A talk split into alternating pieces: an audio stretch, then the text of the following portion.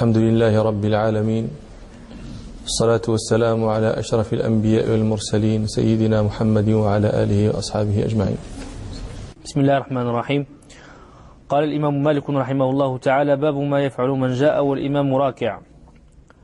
قال عبيد الله بن يحيى رحمه الله حدثني يحيى عن مالك عن ابن شهاب عن أبي أمامة بن سهل بن حنيف أنه قال دخل زيد بن ثابت رضي الله عنه المسجد فوجد الناس ركوعا ثم دب حتى وصل الصف.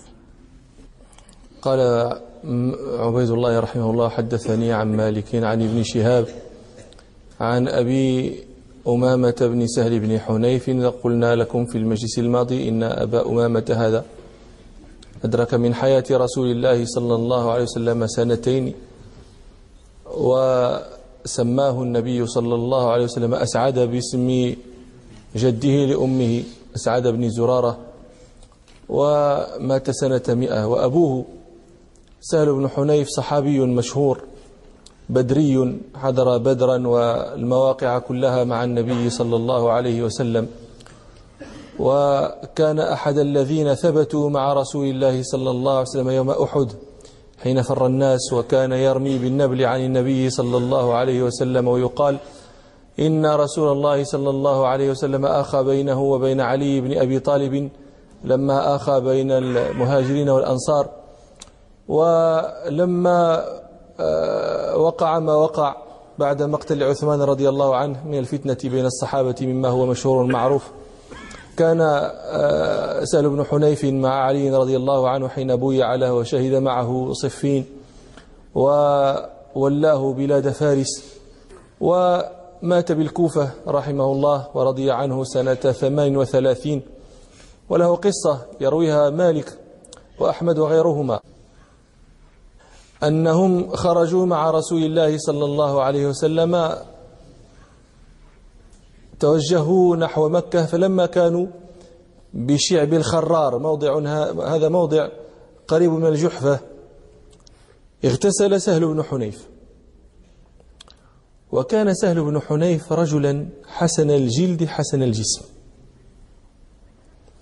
فبينما هو يغتسل مر به عامر بن ربيعة أخو بني عدي بن كعب فنظر إليه متجردا يغتسل فأعجبه جدا ما رآه من حسن جلده وليس ذلك معهودا في بلاد العرب حيث الريح وحيث الجفاف وحيث الشمس وهذا يحدث خشونة وسودادا في الجلد فرآه شيئا أعجبه ولا عهد له بمثله في رجل. فقال لما رأى ذلك قال ما رأيتك اليوم ولا جلد مخبأة.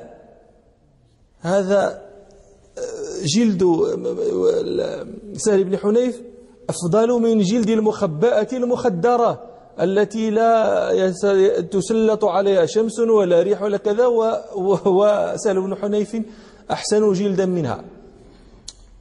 فما هو إلا أن قال ذلك حتى لوبط بسهل. وعك مرض. فأتي النبي صلى الله عليه وسلم فقيل له يا رسول الله هل لك في سهل؟ والله ما يقيم رأسه وما يفيق. فقال لهم صلى الله عليه وسلم هل تتهمون به أحدا؟ فقالوا نظر إليه عامر بن ربيعة.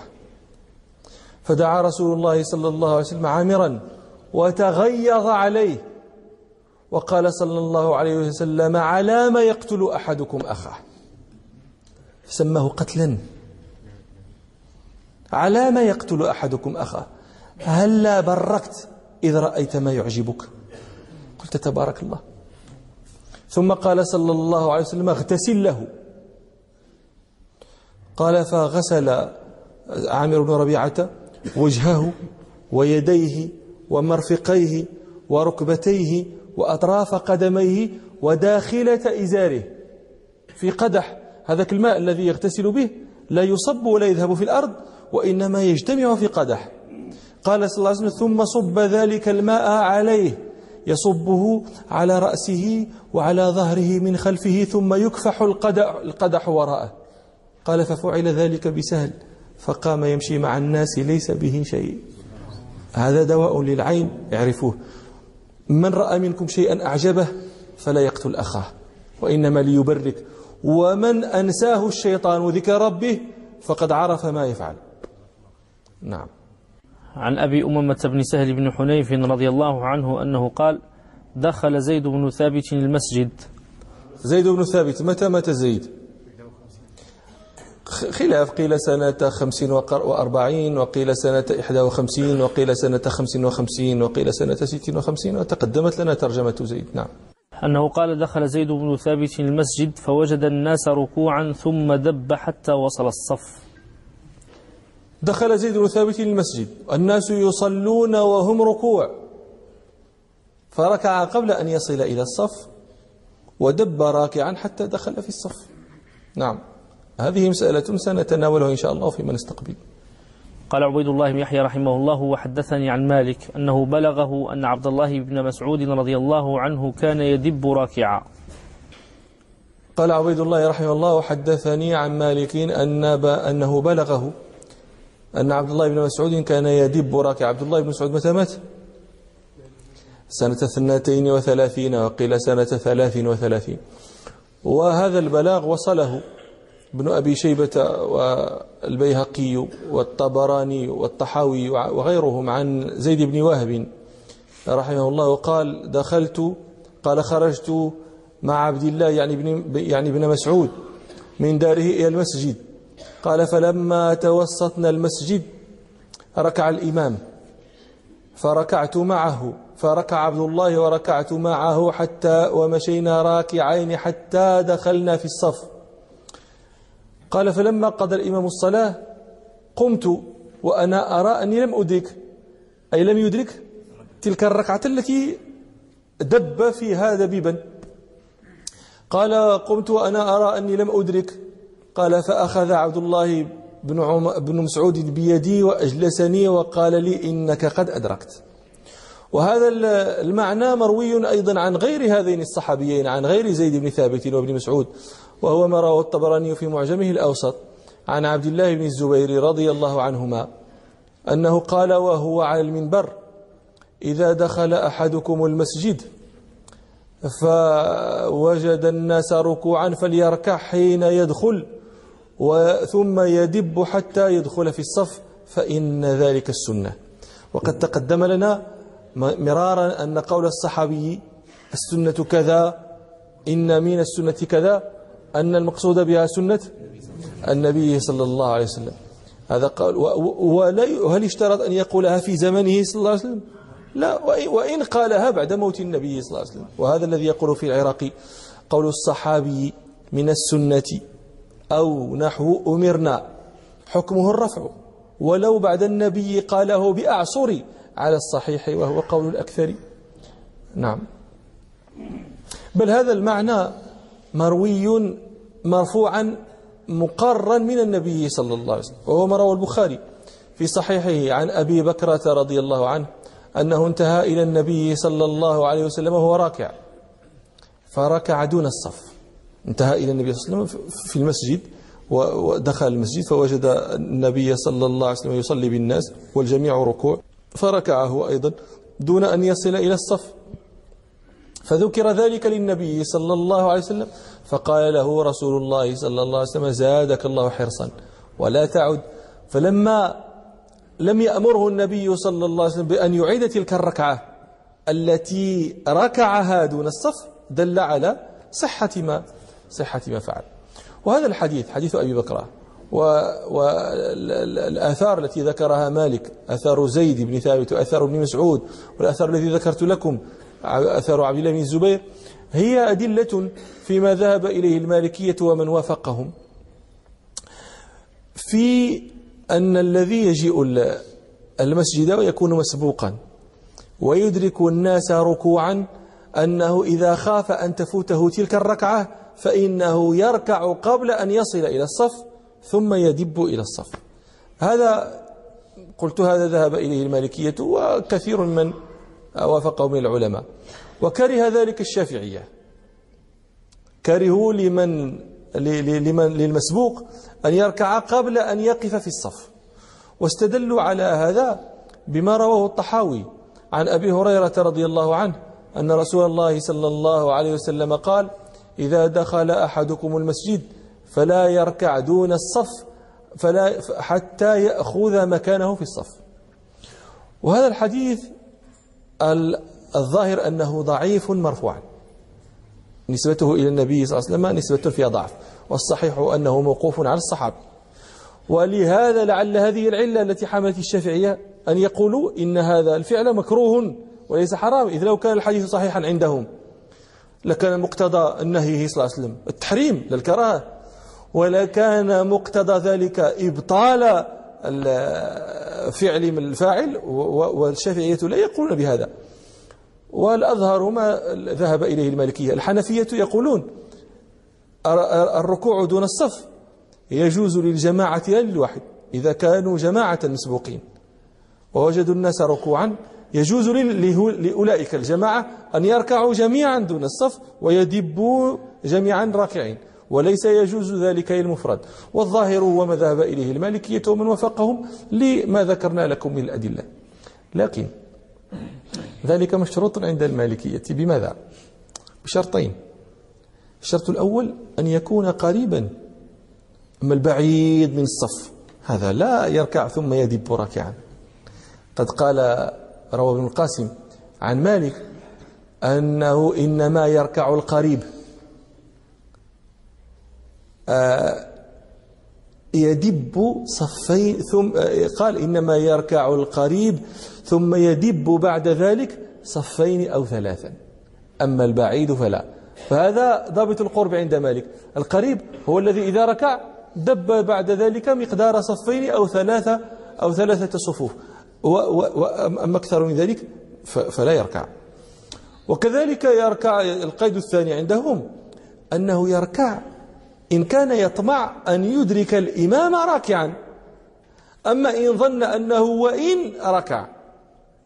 ودب لا يصل إلى الصف حتى يرفع الإمام رأسه فهذا لا لا لا فهذا لا يركع لا لا, لا يركع دون الصف. فهذان شرطان. وهما اللذان آه، ذكرهما الشيخ خليل بقوله في المختصر. وركع. من خشي وركع من خشي فوات ركعة دون الصف. إن ظن إدراكه يدب كالصفين وركع من خشي فوات ركعة. إن أيقن أنها فائتة هذا يركع. لا ينتظر الصف. وركع من خشي فوات ركعة. إن ظن إدراكها إن ظن أنه لا يدرك لا يركع. يدب كالصفين كالصفين وقول مالك صفين أو ثلاثة. نعم. وهذا نظم هذا الشيخ محمد سالم رحمة الله عليه بقوله وإن يخف وإن يخف فوات ركعة إذا أخرها للصف فليركع إذا. هذه فليركع إذا هي فليركع إذن لكن بقلب النون ألفا.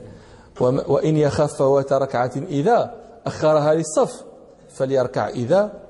إن ظن إن ظن أن يدرك قبل الرفع يدب كالصفين نحو الجمع. نعم. قال الإمام مالك رحمه الله تعالى باب ما جاء في الصلاة على النبي صلى الله عليه وسلم. الصلاة على رسول الله صلى الله عليه وسلم عبادة عظيمة تحفة عظيمة أتحف الله تعالى بها هذه الأمة لما ترقيهم بها في مراقي في مراقي الصعود في في درجة القرب من الله تعالى. ذكر فخم عبادة جزلة. أمر ربنا بها وذكر أنه سبحانه يفعلها. قال ربنا إن الله وملائكته يصلون على النبي. يا أيها الذين آمنوا صلوا عليه وسلموا تسليما. وأمر بها رسول الله صلى الله عليه وسلم في أحاديث كثيرة. ومدح فاعلها. وذم تاركها. وذم من ذكر عنده النبي صلى الله عليه وسلم فلم يأبه لذلك ولم يصلي عليه. من الأحاديث التي وردت في ذلك ما رواه الإمام أحمد والنسائي عن أبي طلحة الأنصاري رضي الله عنه قال جاء رسول الله صلى الله عليه وسلم ذات يوم والسرور يرى في وجهه فقلنا يا رسول الله والله إنا لنرى السرور في وجهك. فقال صلى الله عليه وسلم إنه أتاني ملك فقال يا محمد صلى الله عليه وسلم أما يرضيك أن ربك عز وجل يقول إنه لا يصلي عليك أحد إلا صليت عليه عشرا ولا يسلم عليك أحد إلا سلمت عليه عشرا. صلى الله على رسول الله.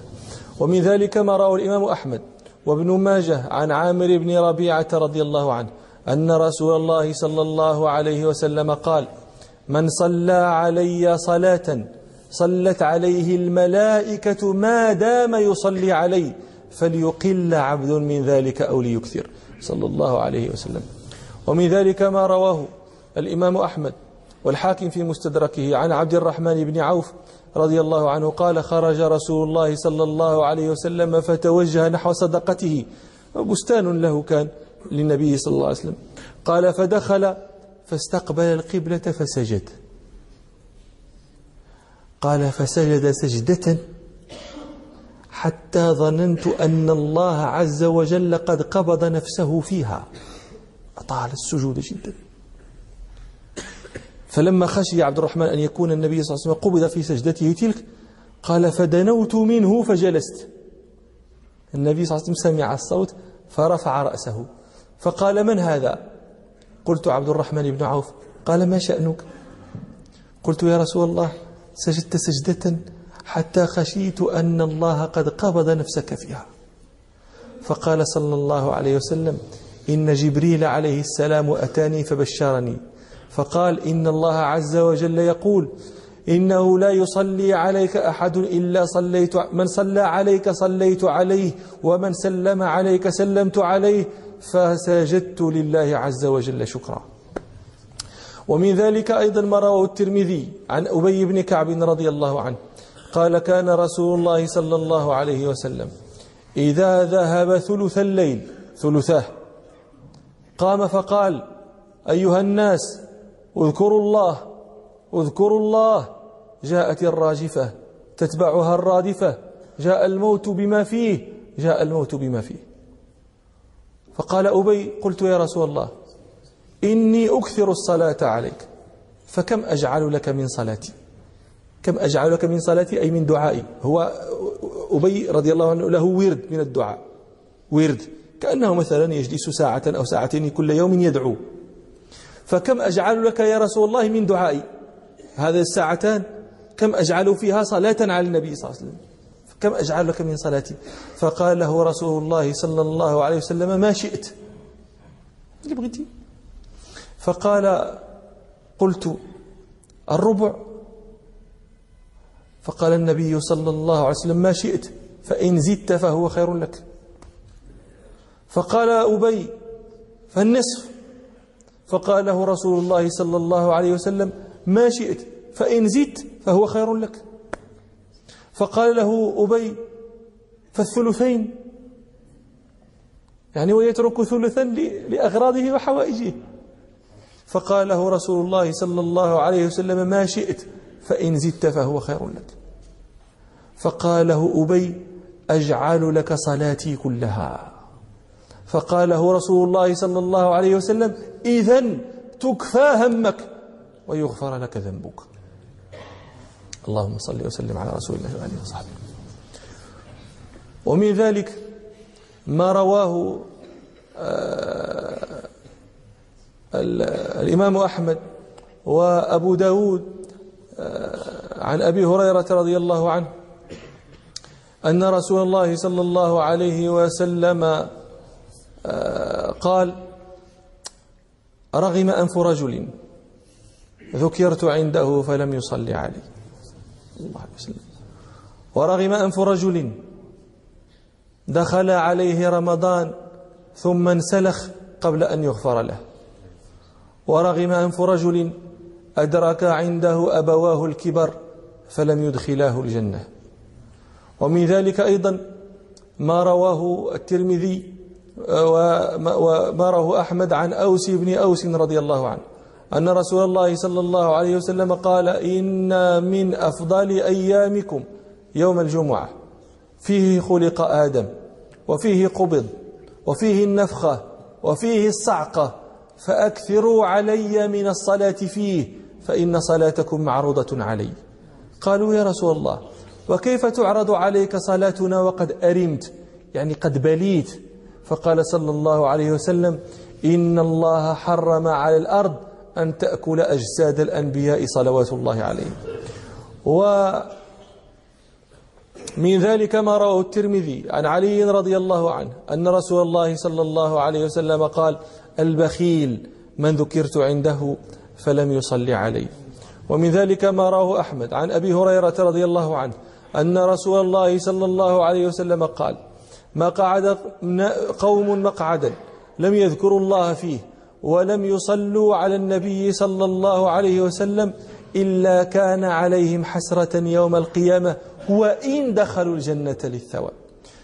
والحديث في هذا المعنى كثيرا الآثار عن أصحاب النبي صلى الله عليه وسلم وعن, وعن, وعن الأول كثيرة جدا. والحاصل أن الصلاة على رسول الله صلى الله عليه وسلم من أوثق العمد ومن أعظم الأسباب ومن أوطد الأركان لمحبة رسول الله صلى الله عليه وسلم ولازديادها ولكثرتها ولشغف الإنسان برسول الله صلى الله عليه وسلم.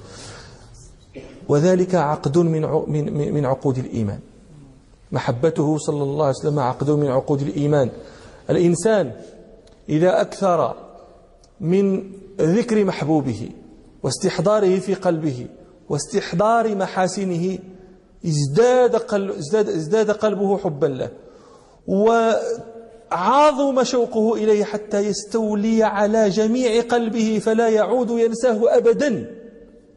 ولذلك قال شاعر من الشعراء يقولون عجبت لمن يقول ذكرت حبي. هل ذكرت محبوبك؟ عجبت لمن يقول ذكرت حبي. وهل أنسى فأذكر من نسيت؟ ما لا يغيب عني ولا أنساه قد نقل القاضي عياض رحمه الله في كتابه الشفاء. عن ابن عطاء رحمه الله قال للدعاء أركان وأجنحة وأوقات وأسباب. فإن وافق أركانه قوي. وإن وافق أجنحته طار في السماء. وإن وافق, أف... وإن وافق أوقاته فاز وإن وافق أسبابه أنجح. فأركانه الرقة والاستكانة والخشوع وتعلق القلب بالله وقطع الأسباب. وأجنحته الصدق وأوقاته الأسحار وأسبابه الصلاة على رسول الله صلى الله عليه وسلم. وقد روى الطبراني في معجمه الأوسط عن علي رضي الله عنه أنه قال الدعاء محجوب حتى يصلى على النبي صلى الله عليه وسلم. ومثل هذا لا يعرف بالرأي فله حكم الرفع. ومثل ذلك ما رواه الترمذي عن عمر بن الخطاب رضي الله عنه أنه قال كل دعاء موقوف بين السماء والأرض لا يصعد منه شيء حتى تصلي على نبيك محمد صلى الله عليه وسلم. اللهم صل وسلم على رسول الله وآله وصحبه. نعم. قال عبيد الله بن يحيى رحمه الله حدثني يحيى عن مالك عن عبد الله بن أبي بكر بن حزم عن أبيه عن عمرو بن سليم الزرقي أنه قال أخبرني أبو حميد الساعدي رضي الله عنه أنهم قالوا يا رسول الله كيف نصلي عليك؟ فقال قولوا اللهم صل على محمد وأزواجه وذريته كما صليت على آل إبراهيم وبارك على محمد وأزواجه وذريته كما باركت على آل إبراهيم إنك حميد مجيد. قال عويد الله يحدثني عن مالك عن عبد الله بن أبي بكر بن بن عمرو بن حزم. متى مات؟ أحسنت خمسين وثلاثين ومئة عن أبيه. متى مات سنة عشرين ومئة. ها. عن عمرو بن سليم الزرقي أنه قال أخبرني أبو حميد الساعدي رضي الله عنه. أبو حميد الساعدي الصحابي الأنصاري المشهور. اختلف في اسمه هو مشهور بكنيته ولكن اسمه اختلفوا فيه فقيل عبد الله بن عمرو بن سعد وقيل عبد الرحمن بن عمرو بن سعد وقيل المنذر بن سعد. وعلى كل حال هو مشهور بكنيته ويقال إنه عم سهل بن سعد الساعدي رضي الله عنه. شهد أحدا وما بعدها ولكنه لم يكن من أهل بدر. نعم. قيل مات سنة ستين وقيل مات سنة بضع وخمسين. الله أعلم. نعم. أنه قال أخبرني أبو حميد الساعدي رضي الله عنه أنهم قالوا يا رسول الله كيف نصلي عليك؟ لما أنزل ربنا سبحانه قوله إن الله وملائكته يصلون على النبي.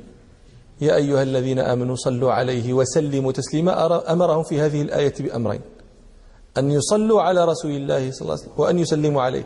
السلام عليه عرفوه لكنهم ما عرفوا كيف يصلوا كيف يصلون عليه. فلذلك أتوا فقالوا كيف نصلي عليك؟ وكيف هذه يسأل بها؟ عن كيفية الشيء. الامتثال حاصل لكنهم متوقفون عن معرفة الكيف. كيف نصلي عليك؟ نحن تقدم لنا أن الصلاة في لغة العرب ترد لمعان كثيرة. المراد منها هنا الدعاء. صلوا عليه. صلوا عليه ادعوا له. كيف ندعو له؟ مجيء مجيء الصلاة في لغة العرب بمعنى الدعاء.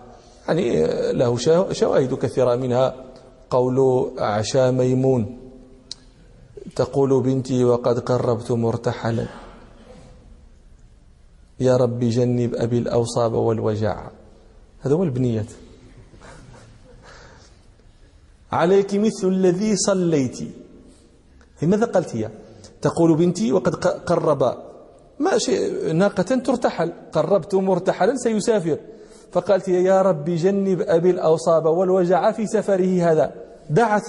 فقال هو عليك مثل الذي صليت. أي دعوت عليك مثل الذي دعوت فاغتمضي نوما فإن لجنب المرء مضطجعا نعم. أنهم قالوا يا رسول الله كيف نصلي عليك؟ فقال قولوا اللهم صل على محمد وأزواجه وذريته. فقال صلى الله عليه وسلم يريهم كيف يصلون عليه. قولوا اللهم صل على محمد وأزواجه وذريته صلى الله عليه وسلم.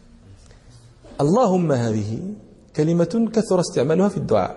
لا خلاف بين الناس أن معناها يا الله. وهذا لا خلاف بينهم أن معنى اللهم يا الله.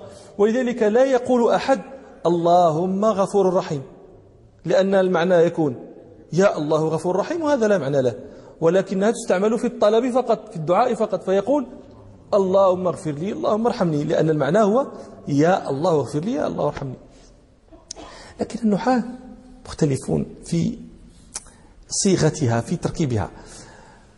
إذا كانت اللهم هي يا الله. أين يا؟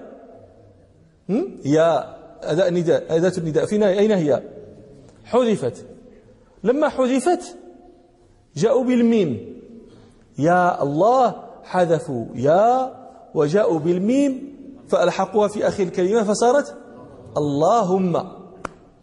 هذا يعني الميم هنا جاء بها لما حذفت يا. واضح هذا الكلام. هذا مذهب سيبويه ومذهب شيخه الخليل بن أحمد. ذهب الفراء وهو قول كثير من أهل الكوفة. إلى أن اللهم اللهم أصلها يا الله أمنا بخير. يا الله أمنا أمنا يعني اقصدنا اقصدنا بخير يعني أعطنا, أعطنا الخير اقصدنا بخير. طيب كيف صارت يا الله أمنا بخير؟ اللهم. قالوا حذف الجر والمجرور. ما هو الجر والمجرور؟ بخير. حذف. فبقي يا الله أمنا. قصدنا. ثم حذف المفعول. نا. فبقي يا الله أم. ثم حذفت الهمزة. أو أو. حذفت لكثرة دورانها في الكلام. فبقي يا اللهم ولهذا إحنا الخليل وسيبويه يقول هذه يا اللهم يا اللهم لا لا, لا تقال لا يجوز قولها. لماذا؟ لأن لأنك أنت أنت جئت بالميم لما حذفت يا. لو لو لم تحذف يا أتجيء بالميم؟ لا. فإذا أن تجيء بالميم مع ترك يا هذا فيه جمع بين المحذوف وما عودته لما حذفت هذا لا يمكن. أما على قول الكوفيين فإنك تقول يا اللهم يا اللهم يا اللهم. وقول الكوفيين قول ضعيف ضعيف جدا. والأدلة على ضعفه كثيرة لكن ذكرها يطيل المقام هنا. نعم. فقال صلى الله عليه وسلم قولوا اللهم صل على محمد وأزواجه وذريته. هنا هنا مسألة. ربنا سبحانه أمرنا أن نصلي على النبي صلى الله عليه وسلم. صلوا يا أيها الذين آمنوا صلوا عليه. نحن لما جئنا نصلي عليه ماذا فعلنا؟ قلنا اللهم صل. انت مش إحنا. هو يقول يا أيها الذين آمنوا صلوا عليه. أنتم صلوا. إحنا ماذا فعلنا؟ اللهم صل. انت.